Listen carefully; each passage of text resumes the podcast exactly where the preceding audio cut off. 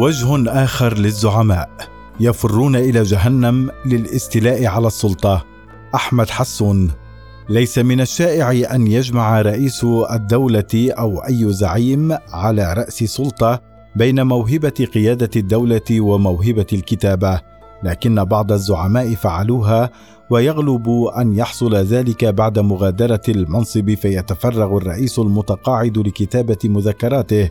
أو للكتابة عن أي شأن متعلق بالسياسة وتجربة الحكم وصراع الدول.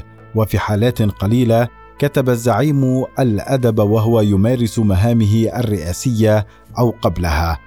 حفل القرن العشرون بكتب السيرة الذاتية والمذكرات والرواية التي كتبها رؤساء دول كبيرة كرئيس الوزراء البريطاني وينستون تشرشل المعروف ببلاغته وأعماله الأدبية التي استحق عليها جائزة نوبل في الآداب عام 1953 وهتلر الذي كتب كفاحي وصدر الجزء الأول منه عام 1925 وضمنه ذكرياته عن الحرب الأولى وبداية نشاطه السياسي والجزء الثاني عام 1926 وشرح فيه رؤيته للحزب النازي وفلسفته وتنظيمه وقد تحول إلى إنجيل الحركة النازية الصاعدة بقوة. ومن الزعماء الذين كتبوا ونشروا الرئيس البوسني علي عزت بيكوفيتش والأمريكيان جيمي كارتر وجورج بوش الأب والهندي جواهر لال نهرو والفرنسيان جاك شيراك وساركوزي والبرازيلي لولا دي سيلفيا. فيما يتعلق بالزعماء العرب قلما كتب أحدهم مذكراته أو تجربته في إدارة الدولة كما فعل بعض رجالات الصف الثاني وتغلب النصوص الأدبية على كتابتها من قصة ورواية وشعر وربما نال الشعر الحصة الأكبر من الأجناس الأدبية خاصة أن من الأمراء السعوديين ممن كتبوا شعرا فصيحا أو نبطيا واشتهرت بعض الأسماء التي قد يكون أهمها الأمير عبد الله الفيصل آل سعود الذي كتب القصائد والشعر الغنائي وغنت من كلماته أم كلثوم وفايزه أحمد وعبد الحليم وطلال المداح وغيرهم.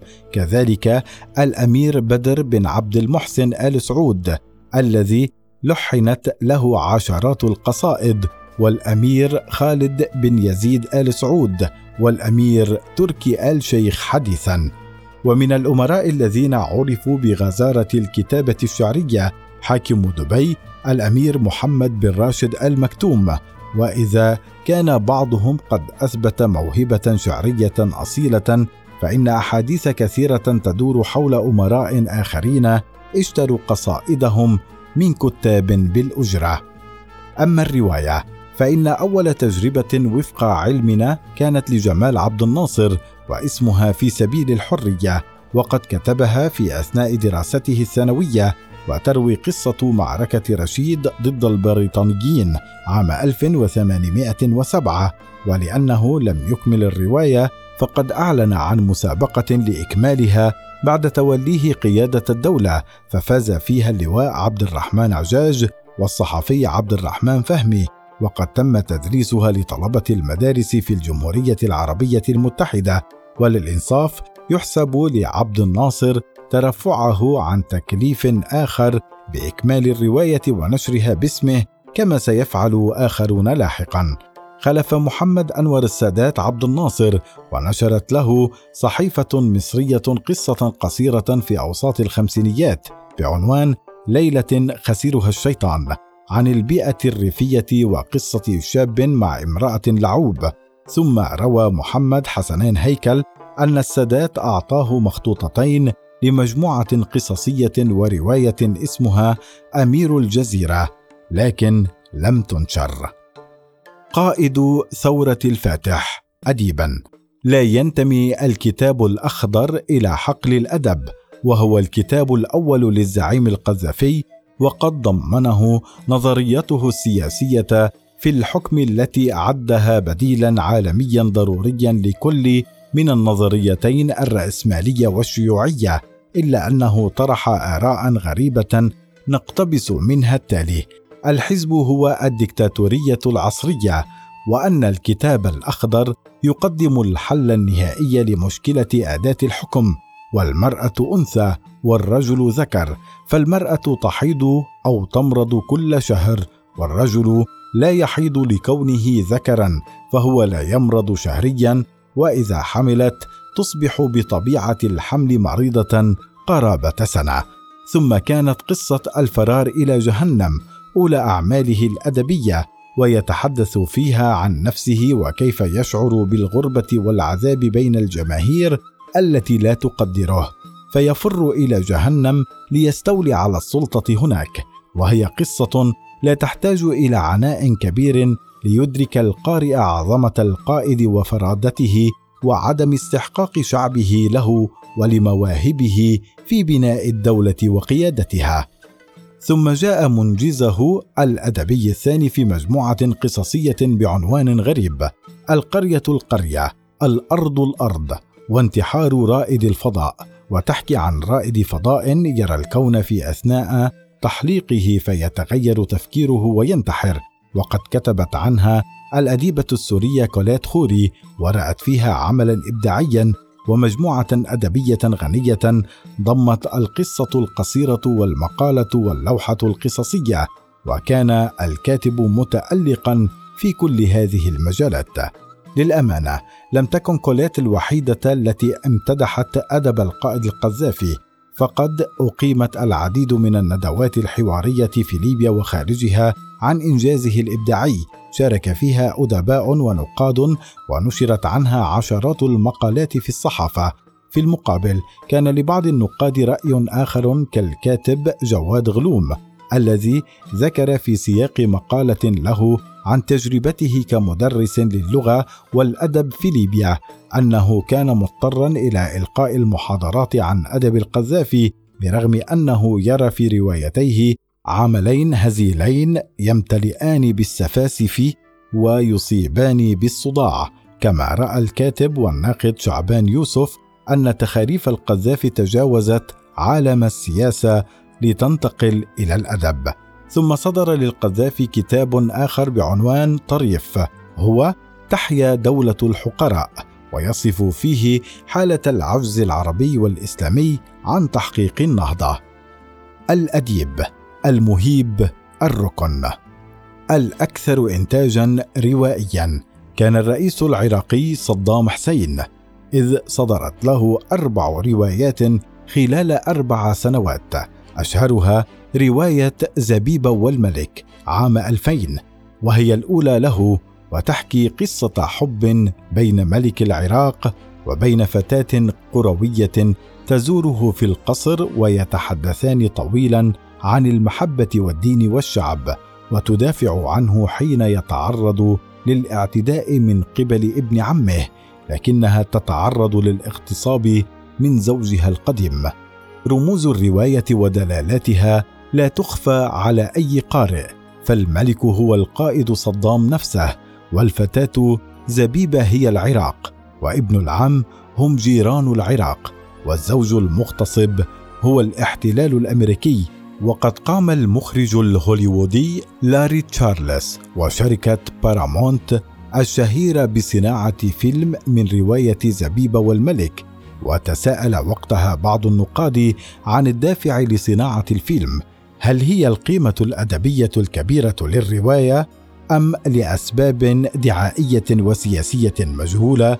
قبل ذلك نشرت جمعية الصداقة الفرنسية العراقية ترجمة فرنسية لها بعيد صدورها مباشرة ثم صدرت له رواية القلعة الحصينة عام 2001 وتتحدث عن أحد أبطال الجيش العراقي في أثناء الحرب مع إيران ثم كتاب رجال ومدينة عام 2002 ورواية أخرج من هنا يا ملعون التي أنهاها قبيل غزوة قوات التحالف عام 2003 عن مآسي العراقيين بسبب التدخل الأمريكي في شؤون العراق وقد استعار رموزا من الكتاب المقدس ليشير إلى مؤامرة صهيونية ضد العرب والمسلمين يحبطها الجيش العربي. ويبدو أنه استمر في الكتابة حتى بعد اعتقاله وفي أثناء محاكمته إذ ذكر جون نيكسون في كتابه استجواب الرئيس التحقيق مع صدام حسين أنه عرف عن نفسه في التحقيق على أنه رئيس دولة العراق وكاتب. وقد اشتكى أن الجيش الأمريكي أبعد عنه مواد الكتابة ومنعه من الانتهاء من روايته. هل حقا يكتب الزعيم الأدب؟ لا يحق لأحد بطبيعة الحال أن يحكم على أي زعيم سياسي بانعدام الموهبة الأدبية عنده لكن سيرة الزعيم في إنجازاته على مستوى الدولة التي يقودها تلقى بظلال من الشك على ملاكته الأدبية الموازية إذ كيف لزعيم يقضي كل فترة حكمه مستبدا بسلطته يصارع الخصوم والمعارضين بكل وسائل القمع والعنف أن يشفي قلبه ووجدانه وأن يصفو عقله من هموم الحكم ليبدع الجمال بصيغة الأدب. أليس غريبا؟ الفارق البلاغي بين النص الأدبي المنشور باسمه وبين خطابه المرتجل أو إجاباته عن أسئلة مفاجئة في مؤتمر صحفي وإذا كان البعض يشكك في كون الزعماء هم فعلا من كتبوا هذه الأعمال ويرجح أن هناك من كتبها لهم فإن السوية المتواضعة غالبا لنصوصهم الأدبية تطرح تساؤلات مشروعة حول الدوافع الحقيقية ليكتب الزعيم السياسي القصة والرواية. هل هي الموهبة الدفينة التي تعتمل في داخله وهو أمر وارد طبعا أم أن برستيج السلطة سيكون أجمل إذا أضيفت إلى ألقابه صفة الأديب؟ وكيف يجد الوقت لذلك وسط دوامات العمل القيادي الذي يشغل ليله ونهاره؟ هل تعكس هزالة الرواية موهبة بائسة للزعيم أم لكاتب بالاجره فالمبدع الحقيقي لا يبيع موهبته لأي كان كما هو مفترض.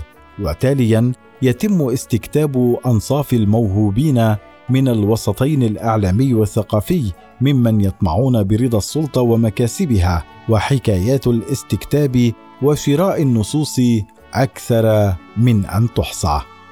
الأدب كسلطة رمزية يقول الأديب الألماني بيرتولد بريخت. لا يمكن للسلطة السياسية أن تستولي على الأعمال الإبداعية كما تستولي على المصانع. هذا يعني أن للإبداع سلطته التي يصعب السيطرة عليها وبرغم القيود المفروضة على حرية التعبير ففي إمكان الأدب الاحتيال عليها وتخطيها. اذا للأدب سلطته التي قد تغري الزعيم بامتلاكها وقلمه الذي يوقع حكما بالإعدام حينا وهو ذاته يكتب القصيدة البديعة والقصة الجميلة وعلى التاريخ ألا يكتفي بتسجيل أفعاله وانتصاراته فقط بل أعماله الإبداعية أيضا. وسواء أكان العمل الإبداعي من إبداع الزعيم أو أحد مثقفيه فإن الأدب هنا هو استطالة رمزية لقوة السلطة وبلاغة لغوية تتوج بلاغة كرسي الحكم إنجاز التعبير. وكأن الزعيم يريد أن يحول خطابه المنبري في جماهيره ومحكوميه إلى عمل فني خالد ويريد استكمال هالة القداسة التي يضفيها على ذاته مع المطبلين له فيجمع مجد الكلمة مع مجد القوة. لا بد لصورة الزعيم أن تكون بديعة وكاملة ومتفردة لا يشبه احدا ولا أحد يشبهه. يجمع كل المواهب والملكات وكلماته تختزل حكمة لا تتوفر لغيره. تكتب على الجدران واللافتات لتكرس حضوره الكثيف إلى جانب صوره. للأدب نمط خاص من الفصاحة والفصاحة هي سلطة في الكلام والكتابة وقوة مضافة إلى سلطة الزعيم. يستكمل بها أدوات السيطرة والتعالي والإبهار لمعجبيه ومحبيه وربما نكاية بخصوم لا يقدرونه حق قدره.